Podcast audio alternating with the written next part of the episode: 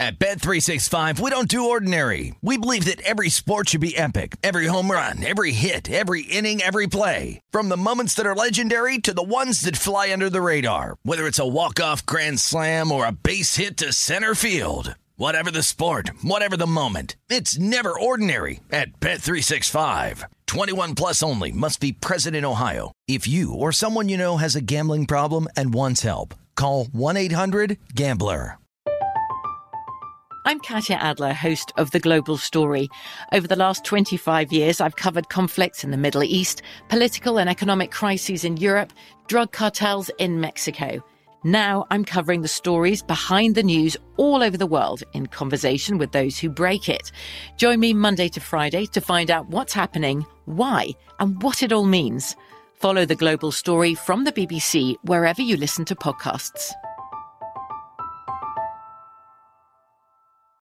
This is the Nightcap with Tim Murray and Super Bowl champion Sean King on VSIN, the Sports Betting Network.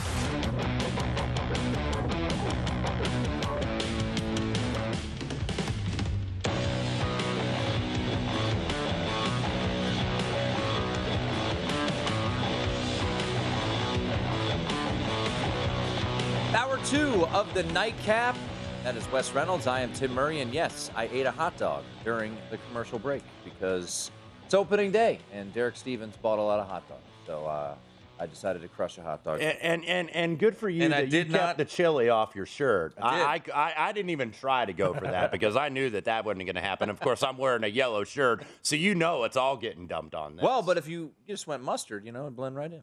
Um, we got a lot of baseball going on. Uh, the New York Mets. Hey, it's uh, not been a great offseason uh, due to injuries, but they're beating the Nationals five to one.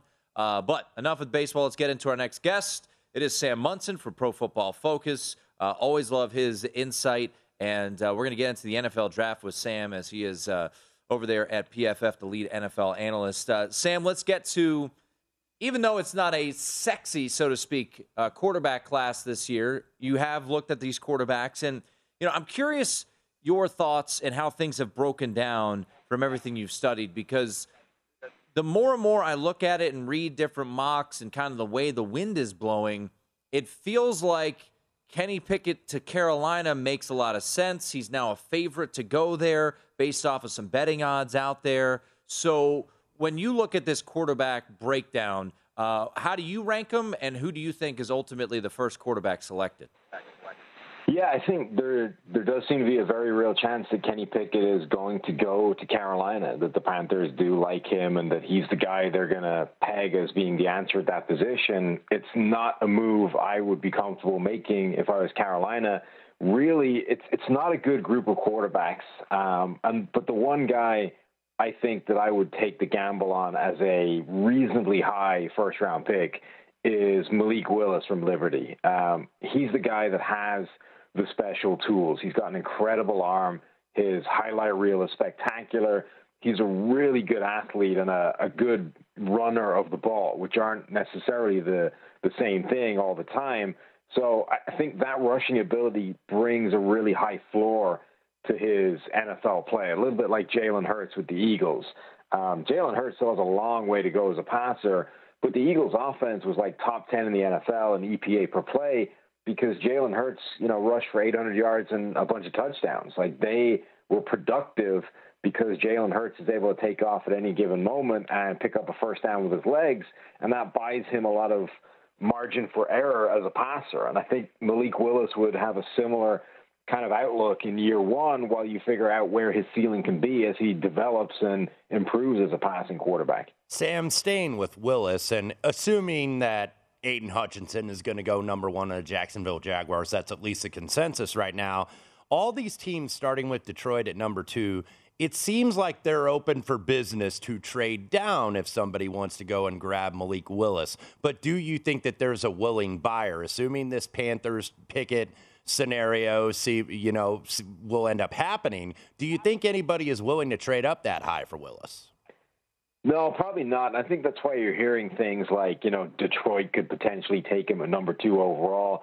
I think teams are sort of floating the idea that Malik Willis could go in the top couple picks to try and entice somebody to trade up if they do want to snag him. But ultimately, I, I suspect he slips past those picks. I think the Panthers probably do have Kenny Pickett earmarked at number six, at which point where Malik Willis starts to get interesting is, you know, eight, nine, the, the very bottom of that top 10, where you start to have teams that either need a quarterback or need a quarterback of the future and, you know, don't have that very top end pick to, to spend it on Malik Willis. And that's probably where he deserves to go. He's an incredibly talented quarterback, but he's flawed enough that the lower down in that first round, certainly the lower down the top 10 you could get him, the better. We're talking to Sam Monson from Pro Football Focus. Let's shift to wide receivers uh, because your ranking of wide receivers, I think, would raise some eyebrows. Because look, I, I, I think a lot of people have just now been had these names burned into their heads, and they look at maybe the betting market and see that it's Garrett Wilson and Drake London one two uh, as as the most likely uh, wide receivers to go first. But the way you break down these wide receivers, you actually have Drake London a little bit further down. So how do you grade out these wide receivers in this class?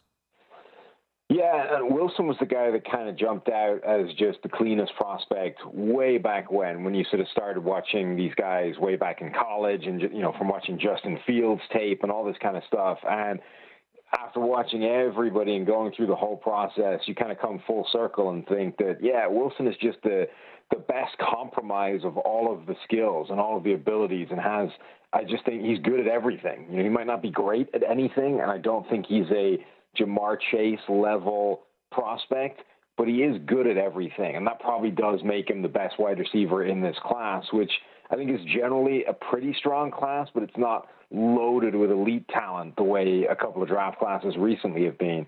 Um, Drake London is is interesting because I've had this thing for years that if the first thing you can tell me about a wide receiver is how great he is at contested catches, it probably means he isn't a great wide receiver because most of the job is getting open to the point where you don't need to make a contested catch. And obviously, that's the first thing you're going to hear about Drake London from anybody. That is his calling card. He is incredible at that. And I do think he's good enough at some of the other stuff that it isn't it's not like you know N'Keal Harry, where that really was the only thing he was bringing to the table, and he couldn't separate and get open at the college level. Drake London does get open, and he's really good not just at winning contested catches, but at adjusting to the ball in the air and kind of putting himself in a really good position to make it not even necessarily a contested catch. So I do like Drake London, but the the people that he reminds me of uh, in terms of players, so Plaxico Burress or um, Michael Clayton for the Buccaneers, where he had that one great year and then kind of disappeared. They're not necessarily great players. I mean, just between that and the contested catch stuff and the, the history of those guys in, in, recent years, it's just scary enough that I'm I, I drop them down the rankings a little bit over these guys that either have the sort of complete um, skill set and route running ability and, and consistently separate or these guys that have like blazing speed like Jameson Williams. Sam, usually in the draft, especially as you get kind of toward the middle portion of the first round, there's always that one position where there's like a lot of run on players. You know, some years it's receiver, some years it's offensive tackle, some years it's corner, and maybe this year it could be edge rusher. Is there a position, assuming like, let's say Hutchinson, Thibodeaux, and Walker go in the top 10, do you think you're all of a sudden going to see a rush, a rush on edge rushers here in this draft in the middle? Yeah, I mean, generally, I think edge rusher might be the single strongest position in this entire draft. And I think that's why you've seen a little bit um, some of these veteran free agent edge rushers that are still out there, productive players that haven't been signed. I think a big part of that is because teams have taken a look at the um, at the free at the draft class that's incoming and have decided that they don't need to do that. They don't need to bring in a veteran because there's so many talented uh, pass rushers about to enter this draft. And yeah, I think you're going to see those top guys go obviously at the, the very top of the draft. The Aidan Hutchinsons, uh, Thibodeaux, uh, Travon Walker seems to have an absolute ton of hype around him right now. Then I think there's a little bit of a gap, but I, I think you're right. We're probably going to see this run of guys like George Karlaftis from, from, Purdue, Jermaine Johnson. Uh, I, I, don't think David Ojabo is going to fall that far, even though he got that really unfortunate injury. um, Mafe, like I think you are going to see this real run of these guys late in the first round, early in the second round, and see them flying off the board. We're talking once again to Sam Monson at PFF underscore Sam. You know, you mentioned uh, Travon Walker and uh, the buzz that's been surrounding him. Derek Stingley had his pro day yesterday, so a lot of buzz of him maybe moving up in these draft classes. So with people rising, that means there's some fallers, and one would be Kyle Hamilton. Um, you know, what what have you made of Kyle Hamilton? And I know uh, your colleague Eric Eager, who we talk to, you know, on a weekly basis here on the show, has kind of looked at his odds and said, you know, he's probably not going in the top eight, which is what you know the odds makers suspect. So when you look at Kyle Hamilton, uh, what what do you uh, think about him as a prospect, and and and then also you know something that PFF At Bet365, we don't do ordinary. We believe that every sport should be epic. Every home run, every hit, every inning, every play. From the moments that are legendary to the ones that fly under the radar. See for yourself when you sign up today and get $150 in bonus bets when you bet just $5. Whatever the sport, whatever the moment, it's never ordinary at Bet365. 21 plus only must be present in Ohio. If you or someone you know has a gambling problem and wants help, call 1-800-GAMBLER. Terms and conditions apply. I'm Katya Adler, host of The Global Story. Over the last 25 years, I've covered conflicts in the Middle East, political and economic crises in Europe, drug cartels in Mexico. Now I'm covering the stories behind the news all over the world in conversation with those who break it. Join me Monday to Friday to find out what's happening, why, and what it all means. Follow The Global Story from the BBC wherever you listen to podcasts. I know that you guys look at, you know, how much uh, value is there uh, for a safety this early in a draft? Yeah, I love Kyle Hamilton. I think he has the potential to be a really special prospect. And when earlier on in the process we were talking about this guy and saying, yeah, he's a safety, and generally speaking, it's not the most valuable position in the world. But if you find a guy that is genuinely special, that can completely transform everything that you you do on defense. You know, and you can think of players that were genuinely the linchpin in specific coverage schemes. Nobody was able to replicate the Legion of Boom and that Seattle cover three type of system because nobody could find Earl Thomas. You know, there wasn't another one of those guys around. Um, and you think back to Pittsburgh when they had Troy Polamalu, you know, running all over that defense. He made that entire thing tick by being able to show up anywhere at any given time. Um, you know, obviously these are elite players we're talking about, but if Hamilton is able to reach that kind of ceiling or has that kind of potential within him, it would make you think it is worth taking a safety somewhere in the top 10 or the top five even. But I think what really torpedoed any chance of that was those 40 times that he ran um, at the combine and then couldn't improve upon it at his pro day, even though there was a reported number out there that was slightly quicker those numbers that he posted there, they're not terrible, but they needed to be really good in order for him to have that kind of argument that that you need to throw out what you think you know about position value and how important safety is because this guy is that special. Just that number alone is the kind of data point that will make teams immediately yeah. not entertain that kind of argument. He is Sam Monson. Follow him on Twitter at PFF underscore Sam, the lead NFL analyst over there at PFF. Sam, as always, we appreciate the insight. Thanks, guys. Take it easy. Dan Campbell had a very interesting quote regarding the number two pick. I'll tell you about that and if it could be Malik Willis. Nightcap.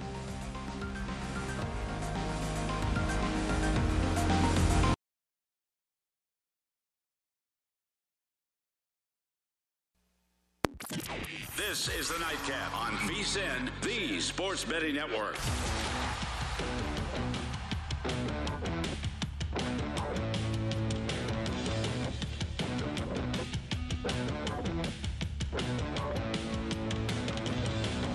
Draft your lineup to win cold hard cash. Then chill. Play the Fantasy Baseball Throwdown presented by Coors Light for free. Draft a winning lineup for your shot at a share of 5000 bucks in cash prizes. Head to DraftKings.com slash Coors Light Rockies now to join the action. Coors Light, perfect shot of refreshment, 21 and over. Terms and conditions and other eligibility restrictions apply.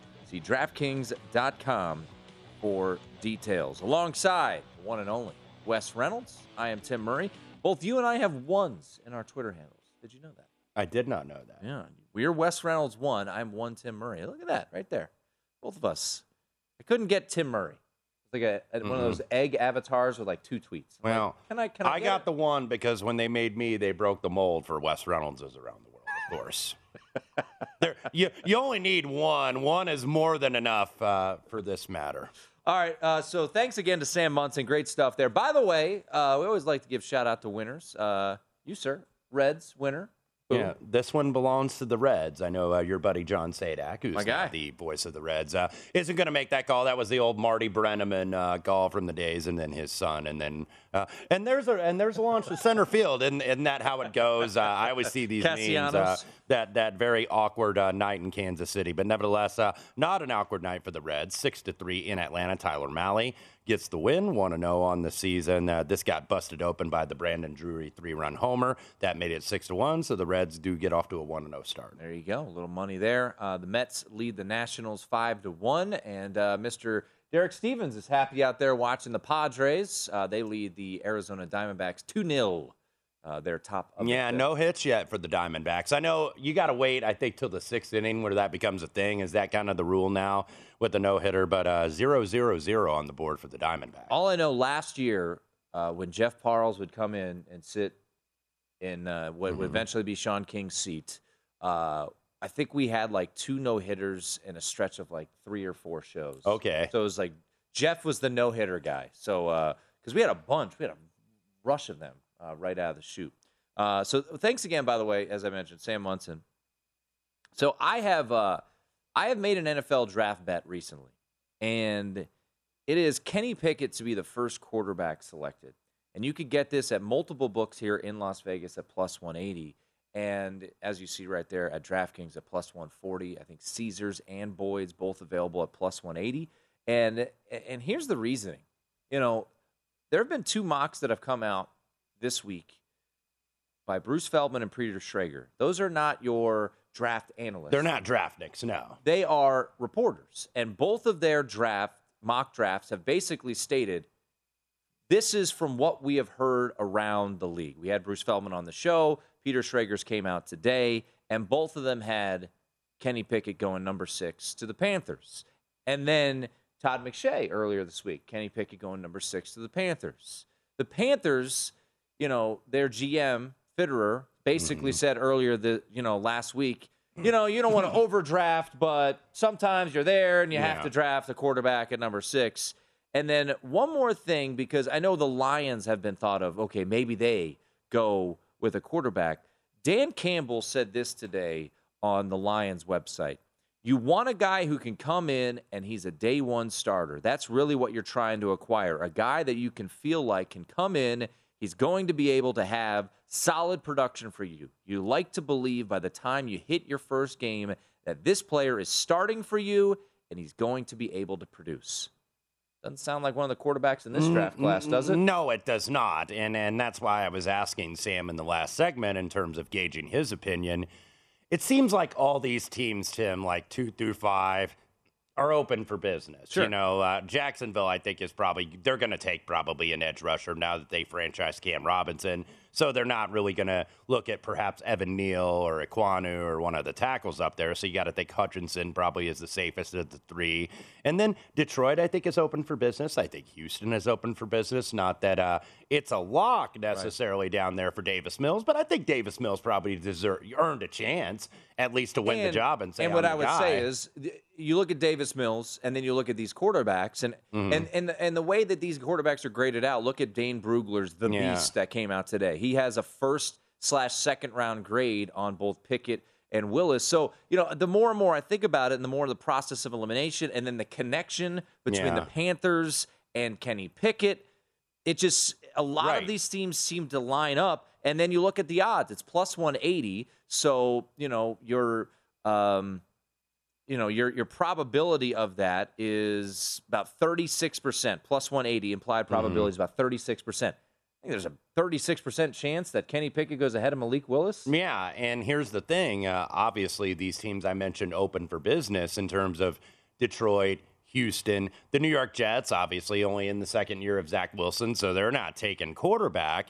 And then you look at like the Giants with the new coach Brian Daboll. Look at maybe Daniel Jones is on borrowed time, but I don't think they're going to take a quarterback because I think if you look at next year, there's a little bit more available in free agency for a quarterback. And this is the New York Giants. You know, I can be the guy that can bring him back. You know, to where they were when they won two Super Bowls with Eli Manning. So you look at the free agents next year. Jimmy Garoppolo is a free agent. Derek Carr is a free agent. There's a possibility Baker Mayfield will be an unrestricted free agent. So there are guys out there, and I think that's why Carolina probably is looking at Kenny Pickett there because Sam Darnold will be a free agent in 2023. So I think these teams would love to get the right offer if you're Detroit, Houston, the Jets, or the Giants, but. I just don't know if there's going to be those teams because they're thinking, well, they're not taking quarterback anyway. Where's the sense of urgency to move up if you're Atlanta? If you're perhaps uh, Seattle there at number nine uh, to move up, or Washington Commanders to move up at number 11. You would think those would be the candidates if Malik Willis does not go, that he might be there for them. So why trade up? And once again, that Scott Fitterer quote that we've talked about a couple times on the show. This will be interesting because the tackles will be the best players on the board, but we do need a quarterback. And at some point, you have to take a shot, especially in the top 10. You hate to force it, because when you force it, you can make a mistake. But he basically said, you have to take a shot. Remember, they don't have a second or a third round pick this Yeah. year. They're on borrowed time to an extent. I think they're, you know, hot seat situation. It, it all the stars seem to be aligning. So when it seems too obvious, doesn't always happen. Um, so we'll see. But I, I think at plus 180, uh, it's certainly worth a shot. That's where I took it at. And it's so funny how things have changed because right before the combine, I was mad at myself because I didn't grab the plus money on Malik Willis, and then he blows up, and everyone, all anyone could talk about is Malik Willis, Malik Willis, Malik Willis, and now you're looking at these, you know, minus, you know, 140, minus 170 prices, and it seems it seems to be a little too rich on Malik Willis to be the first quarterback selected. Yeah, I think so too. Look, he was impressive at the pro day and graded out the best. I think pretty much every draftnik out there grades him number one, but that doesn't mean it depends on where you overall have him valued. Do you have him? Some have him in the top 15. Some are like, I don't have a quarterback graded in the first round, but Willis seems to be the best out of all of them. But I think with Carolina and Pickett, one of the reasons why that seems to make sense because Matt Rhule did recruit Kenny Pickett when he was at Temple. Matt Rhule Temple. has shown some loyalty to Temple guys uh, on that roster, and maybe that's kind of been his demise a little bit because he's on the hot seat. So they need to do something, and this is kind of like you know go or go home really with this guy because Matt Rhule all of a sudden, and I thought he was going to be a really good NFL fed head coach. Early returns, not so good so far. So this is go or go home, do or die for him. Yeah, and and I would say this. I mean, based off of you know who you talk to, and, and Sean, I think even alluded to it. The ceiling is certainly higher for a guy like Malik Willis, but Kenny Pickett can come in Mm-hmm. and start for you day one. Yeah, because how long was he a Pitt? Like six years, Right. it seems like almost. So And the production was was, Yeah. was certainly more and, and, impressive. and when he finally kind of worked with like a, a real offensive coordinator, Mark Whipple, who now is going to take that position at Nebraska, Pitt's offense was dramatically improved this year uh, un, under Whipple. So, you know, this is the peak of really Kenny Pickett's numbers. All right, so uh, I'm in plus 180. Uh, I, you know, a recommended play from me. Uh, we'll see as the as the draft goes. There was a, a host of draft props that were actually dropped here uh, in town uh, just uh, earlier today, so we could uh, we'll take a look at those. But you know, going to number two, this has been so fascinating to see this market because at DraftKings, the co-favorites to go number two are Aidan Hutchinson and Travon Walker, both at plus 250. There was, I think it was Peter Schrager's mock today that had Kayvon Thibodeaux going to, which surprised me. Mm-hmm. Um, uh, Ekwonu, possibly Evan Neal.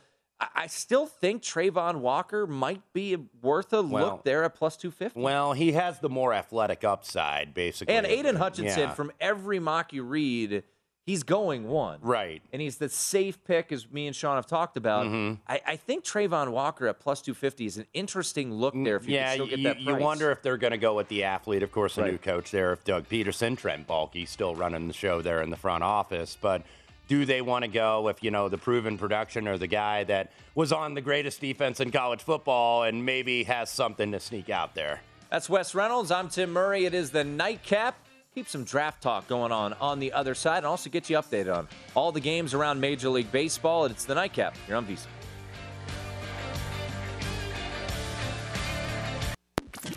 This is the Nightcap on VSIN, the Sports Betting Network.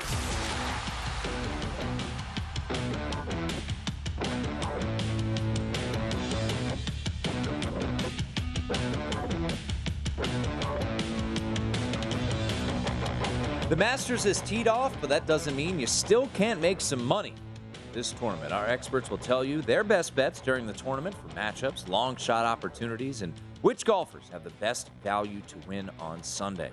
Sign up today and get full access to VSIN through May. That includes the start of the baseball season underway today, our NFL betting guide for only 19 bucks, VSIN.com slash spring. It is the nightcap here on VSIN. Tell you what, producer Aaron Oster, who uh, Sean, for some reason, said that George Karlaftis was his guy. Mm-hmm. But then Aaron Oster comes in today and stations here in Las Vegas, one of the uh, shops here in town, has George Karlaftis, the pride of Purdue, under 24 and a half draft position, juiced to the over. You're making me extol the virtues of a Purdue guy here, Tim, but I think rightfully so with Karlaftis. He ran well at his pro day kind of drifted a little bit down the early mocks and whatnot. But guy uh, is from West Lafayette, born and born and raised uh, there at uh, Harrison High School, I believe. So uh, local kid came out early in the draft. So I watched enough of this guy in the Big Ten and also watched him a little bit in high school. This guy's an impact player, and I think you know you're going to see him perhaps go as high in the teens. I think Sam Monson, who really rated him high, I think mm-hmm. it was in his column about a week ago, said under who's the most underrated players kind of in the top end of the draft, and he did list uh, George Karlaftis. Yeah, we talked to edge rushers earlier this week or last week actually, and uh, Sean obviously raved about um, about Travon Walker, but uh, was a was a fan of George Karlaftis, and uh, you, you know you mentioned the potential peak of there of Karlaftis. Once again, one shop in town, 24 and a half over under, juice to the over, so you get plus money to the under.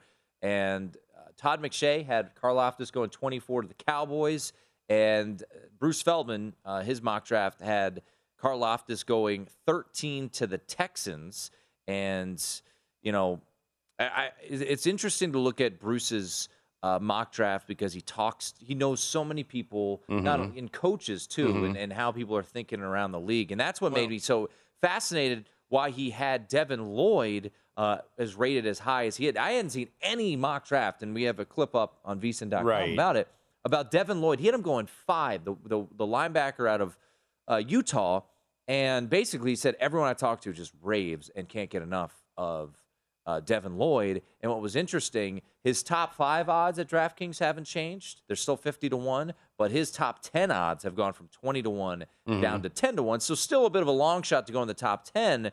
Uh, but yeah. you know, you could see a guy like well, like all, Devin Lloyd. All the mocks I've seen were like you know anywhere from 15 to 20 yeah. or maybe the early 20s. But there's always movers and whatnot. And the thing that's just kind of a macro point about the draft, everything is on information. And that's why all these bookmakers in they town hate absolutely hate it because you have the information at the same time they do. You're, you're at home or you're on your phone or you're watching the various networks and reading the mocks as they get put out there on the Twitter machine and on the interwebs, if you will and they're reading them at the same time behind the counter. So it's just a race to the number, and that's what draft betting is essentially, and that's why uh, these guys, you know, that are obviously focused on other stuff. You know, they've been focused on the NCAA tournament and baseball futures and win totals and NBA playoff odds and hockey playoff odds. And sometimes the draft can get ignored. And that's where you, as the bettor, actually have the advantage in this market. Yeah. And I, have told this story a bunch, or if you watched it last year, Derek walked into the studio and said, I think it was actually his wife, Nicole, who said it was a bloodbath. And mm-hmm. uh, they, I and he said on this show, I, and I, I, get it, Wes. I've like, talked to enough guys, yeah. Jeff Sherman, Ed yeah. Salmons at the Westgate, you know, the guys at the South Point. They absolutely hate booking this. Yeah, stuff. because they don't have an edge, you know. Right. We we as the bettors, we love it, and if you do your homework, you know, I think I don't know if everyone, but it felt like the majority of people here at VSIN last year if you didn't make a profit, you did something wrong. Mm-hmm. Because I mean, all of us, you know, and differing bets around, you know, we're, we're finding ways to uh, to make some money. And then obviously filter that information, of course, uh, because sometimes I'm going to break some news right here on the nightcap. General managers and front office personnel, they lie. I'm just letting you guys know. They lie, and they'll find a, a certain reporter that might go ahead and leak that out. Maybe it's from a front office, maybe it's Yeah. from an agent. They're known uh, not to be uh, always tight with the truth either. So sometimes things do get put out there and people react to it. So that's one thing you got to be careful on. Oh, no doubt about it. Um, so let's uh, let's just look around a little bit at some of these draft over unders. Um, you know, uh, nothing you have to go nuts about. These are DraftKings odds, uh, but uh, a little uh, conversation. You know, I, I do find it interesting. Uh, real quickly, these are over unders, but the wide receiver, and we talked to uh, Matt Friedman over uh, on yesterday's show. I, I don't have a great re- re- read on the wide receiver market, but I was over next door at Boyd's, which is one of a local shop here in town, and they had Drake London plus one ten and Garrett Wilson plus one forty. More often than not, Wes, it feels like the guy who's got more speed is going to go higher. Mm-hmm. And it was interesting to hear Sam's breakdown of Drake London. And I thought he had a pretty good anecdote where he said, if the first thing you hear about is his ability to catch the ball, you know, in, you know, contested catches, he's like, that's an issue. Because Right. You want to get open. So my hunch is that Garrett Wilson, I don't know, at plus 140 is is intriguing to me to be that first wide receiver selected. Well, and there's a possibility maybe London is third receiver Yeah. because don't forget about Chris Olave, who uh, not as fast as Garrett Wilson, but really soft hands, good route runner. There's a possibility maybe Buckeyes go one two in this draft. So I could see. I know London that size is obviously very hard to turn down. And look, uh, Atlanta, I look, by the way, I love Drake London. I'm not a talent evaluator. I loved watching him. He's got some injury concerns too. Mm-hmm. Right. He broke his foot, uh, which which isn't really one of those that you get all that worried about. A broken bone doesn't tend to scare Mm-hmm. teams off. Uh, but then you know, with the with the way science is nowadays. How much does an ACL tear Well, scare off a team? Because yeah. Jameson Williams might have been the top wide Yeah. receiver selected. And London also uh, right ankle fracture. Now, obviously, it seems like he's going to be ready to go for training camp, and that's going to be all settled, but still a concern. Yep. You got to think that Atlanta. I know the Jets have been kind of looking for a receiver. It's like, okay, we got this quarterback, Zach Wilson, out of BYU. We got to give him something to work with here. And you got to think Atlanta. I was just looking at Atlanta's uh, wide receiver. Uh, uh, I'm going to butcher this pronunciation. Olamide Zaccheaus, uh, I believe, or something like that. OZ and Damiere Byrd. Nevertheless, that is not exactly Julio Jones and Calvin Ridley back in the day down there in the ATL. So those are Marcus Mariota's new targets. It's like, you know, you're kind of leading the lamb to slaughter here a little bit if you don't get him some help. Kyle Pitts is kind of that big target that, you know, he's a tight end, but they use him a lot like receiver. So they want to go with another big guy like London, or they want to go with a little bit of a smaller, sure handed guy like Olave. Because you got to think Wilson may be gone before Atlanta picks at eight. So uh, going back to the over unders, I, I think the most fascinating case uh, of this first round, as we see this, is is Kayvon Thibodeaux. Because what do you do with Kayvon Thibodeaux? Um, you, you've heard some of the knocks. Uh, if you read that Bruce Feldman piece that we've alluded to throughout the week, you know people wonder. I think one quote was uh, basically comparing him to Josh Rosen. Remember the knock on Josh Rosen? It was like, well, he's he's got you know uh, things he likes off the field, and Kayvon Thibodeaux, when locked in, he's a guy that is as talented, maybe the most talented player in the draft. Yeah. But you know how much? So his over unders five and a half now at DraftKings. This is this is interesting because I feel like there's part of you, part of us that says, well, if you're passing on Kayvon Thibodeaux, like, wh- what are we doing here? That all being said, if it's Aidan Hutchinson, Travon Walker, Mm-hmm. and then do the next two teams go Evan Neal, Ekwonu one way or the other? Now you're coming to, you know, the the Giants at five. They could go Kayvon Thibodeaux, um, or does he slip past them? You, you've seen a lot of mocks that maybe the Giants wait till seven to get Kayvon Thibodeaux. So five and a half is actually juiced uh, to the over. So the over is the slight favorite at minus 130 on Thibodeaux. That's got to be where I think would be his like uh, nadir, if you will, would be number seven, that second pick for the Giants. I just I can't see this guy dropping out of the top ten. And look, uh, I know that talent, you know, drafters, GMs, and vice president of football operations guys, they draft on talent. They do draft on character. And I'm not going to say Kayvon Thibodeaux I, doesn't have character. I don't know. But I know that there's some things out there. And sometimes when there's smoke, there's fire. But you got to have a feeling that he, I, I, just can't see him falling past seven if Atlanta is really zeroed in on receiver.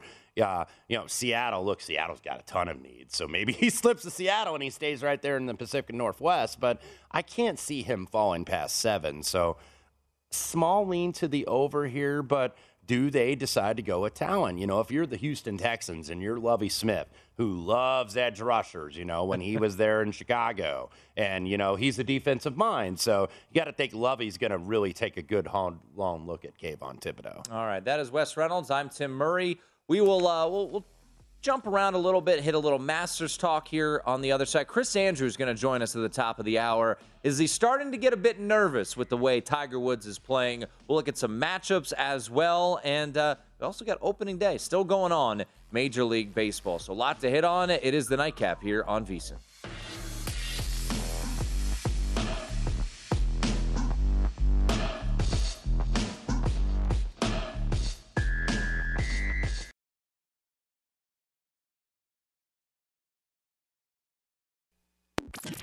This is the Nightcap on VSIN, the Sports Betting Network.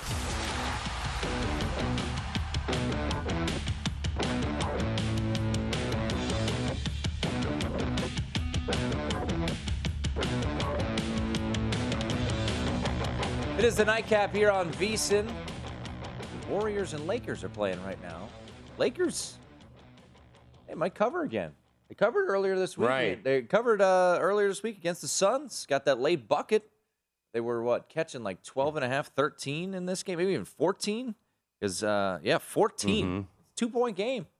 Yeah, uh, three more games, unfortunately, for Frank Vogel, who's going to get the blame and take the fall, or at least be the first guy to take the fall for this disappointment for the Lakers. But I don't think Frank will be out of work too long. I think there's a lot of other people that should take the fall, but Wode, obviously, that organization is a complete mess. A lot of different factions grasping for power out there in El Segundo. Yeah, it was. Uh, I, I still, you know, thinking about the night that trade went down, we're like, I think everyone on the network was pretty much in agreement. Like, uh, yeah. this, this doesn't work. Because it, it, it, seems like Tim that you're going to see a report come out though that LeBron never really wanted Russell oh, Westbrook, oh, or he's going to backtrack. Well, they like, tried DeRozan to, is who we really wanted. They tried to trade. Uh, they tried to trade him for John Wall apparently mm-hmm. earlier this season because mm-hmm. they're wouldn't that be something if they were that, traded for each other again? At Bet365, we don't do ordinary. We believe that every sport should be epic. Every home run, every hit, every inning, every play. From the moments that are legendary to the ones that fly under the radar. Whether it's a walk-off grand slam or a base hit to center field. Whatever the sport, whatever the moment, it's never ordinary at Bet365. 21 plus only must be present in Ohio. If you or someone you know has a gambling problem and wants help, Call 1 800 Gambler. I'm Katya Adler, host of The Global Story. Over the last 25 years, I've covered conflicts in the Middle East, political and economic crises in Europe, drug cartels in Mexico. Now I'm covering the stories behind the news all over the world in conversation with those who break it. Join me Monday to Friday to find out what's happening, why, and what it all means. Follow the global story from the BBC wherever you listen to podcasts. That's going to be, uh, be, leaked to a, a certain uh, network. Probably reminds with rhymes with uh, Nespin. yeah, I don't know what they're going to do. Uh, but as Sean always says, man, we talk about the Lakers a lot. Yeah, we do. They, yeah, they have LeBron and then the I Lakers. can only imagine on uh, Turner Network television tonight. Why are we showing these guys again? Ernie, why are we showing these guys?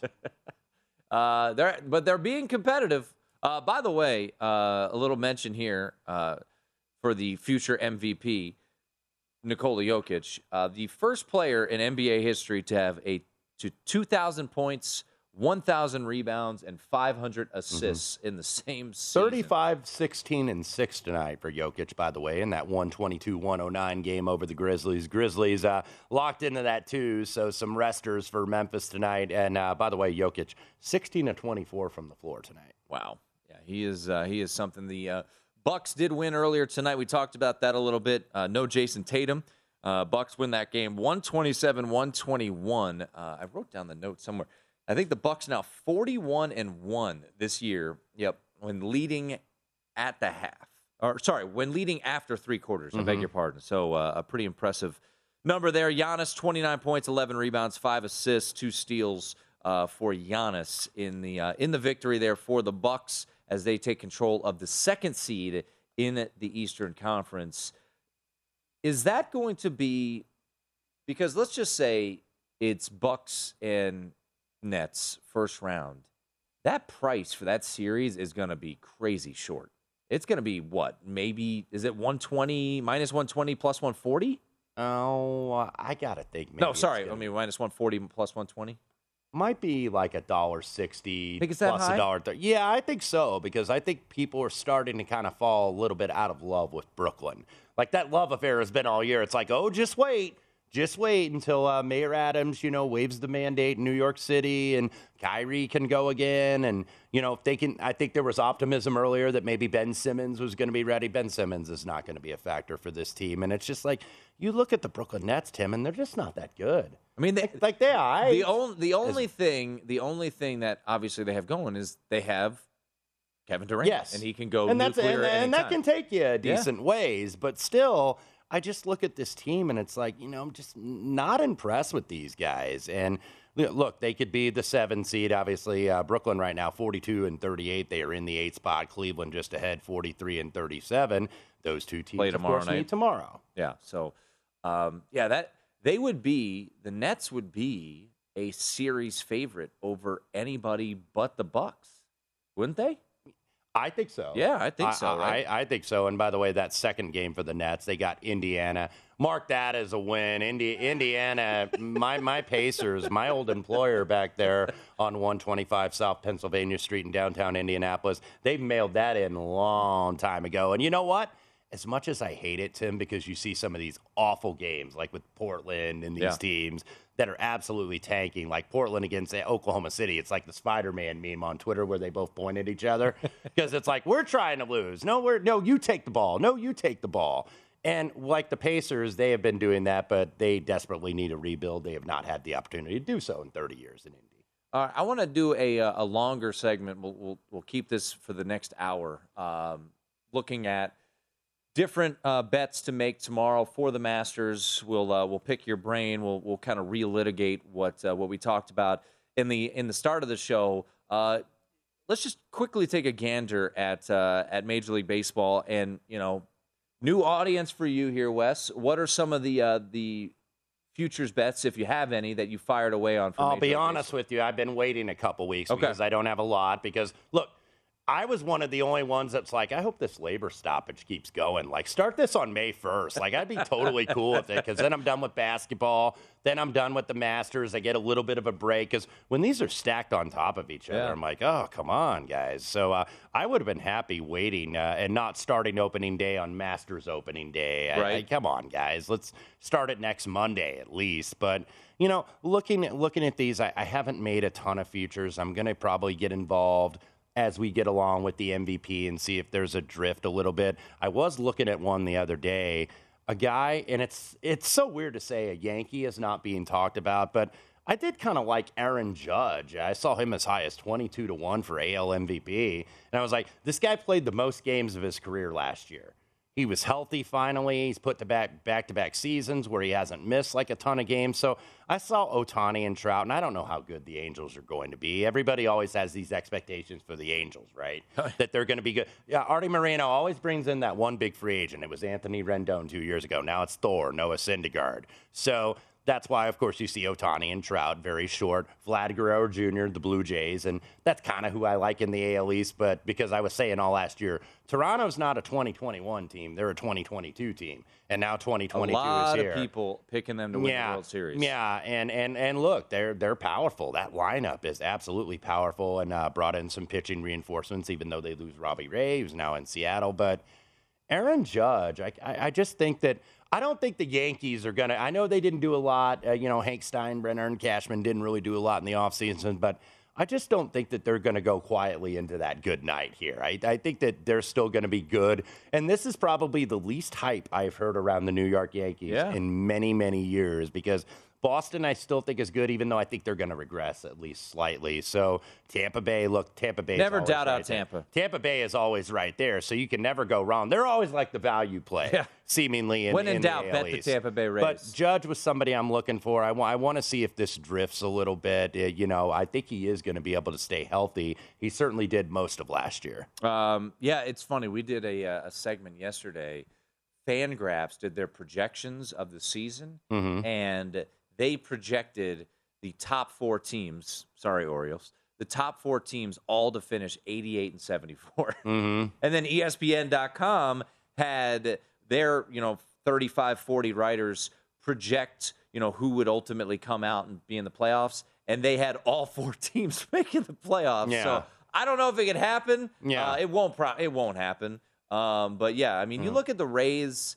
I just I feel like when in doubt, seeing that they're getting a little value, it's almost like you can't go wrong betting the the Rays.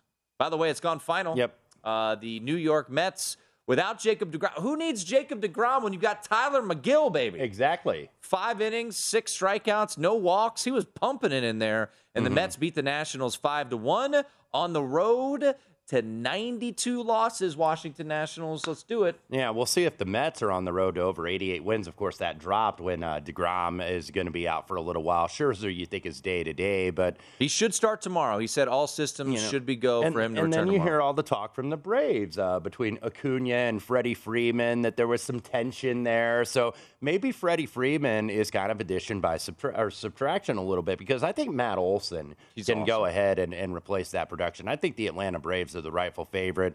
Uh, Philly, uh, I think Moniak, who is a candidate for Rookie of the Year, Six what's out? weeks Six weeks, yeah. Yeah. yeah, So Philadelphia, Pour one whole- out for Scott Seidenberg. He's been talking about that. yeah, he's going to be in a nice mood when he comes in here in about the uh, hour or so. So yeah, when you look at Philly, they're going to mash. But the thing that you're always concerned about a little bit is that bullpen, of course. But I still think the Braves the rifle favorite, but a very interesting division, as could be the AL West. But right now, uh, one nothing. I believe. What are we in the top of the six out there? Is the Houston Astros tying to, trying to tie a long seeded record? I'm, I was looking for that. I noticed that in a column earlier today about the Astros they would win, I think, their ninth opening day in a row. Wow. And that's going to match a long-standing record. I may have to get that on the other side while I try to Well, we, before we here. go to break, while you look that up, you Darvish, by the way, has gone six innings, no hits. I've got it right before the break. Nine straight opening day wins for the Astros, uh, tied for the second longest in history.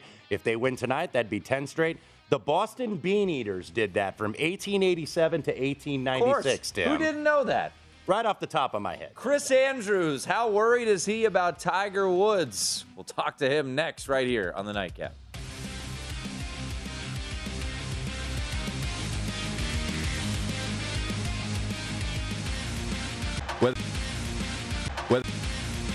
At Bet365, we don't do ordinary. We believe that every sport should be epic. Every home run, every hit, every inning, every play. From the moments that are legendary to the ones that fly under the radar. See for yourself when you sign up today and get $150 in bonus bets when you bet just $5. Whatever the sport, whatever the moment, it's never ordinary at Bet365. 21 plus only must be present in Ohio. If you or someone you know has a gambling problem and wants help, call 1-800-GAMBLER. Terms and conditions apply. I'm Katya Adler, host of The Global Story. Over the last 25 years, I've covered conflicts in the Middle East, political and economic crises in Europe, drug cartels in Mexico. Now I'm covering the stories behind the news all over the world in conversation with those who break it. Join me Monday to Friday to find out what's happening, why, and what it all means. Follow The Global Story from the BBC wherever you listen to podcasts.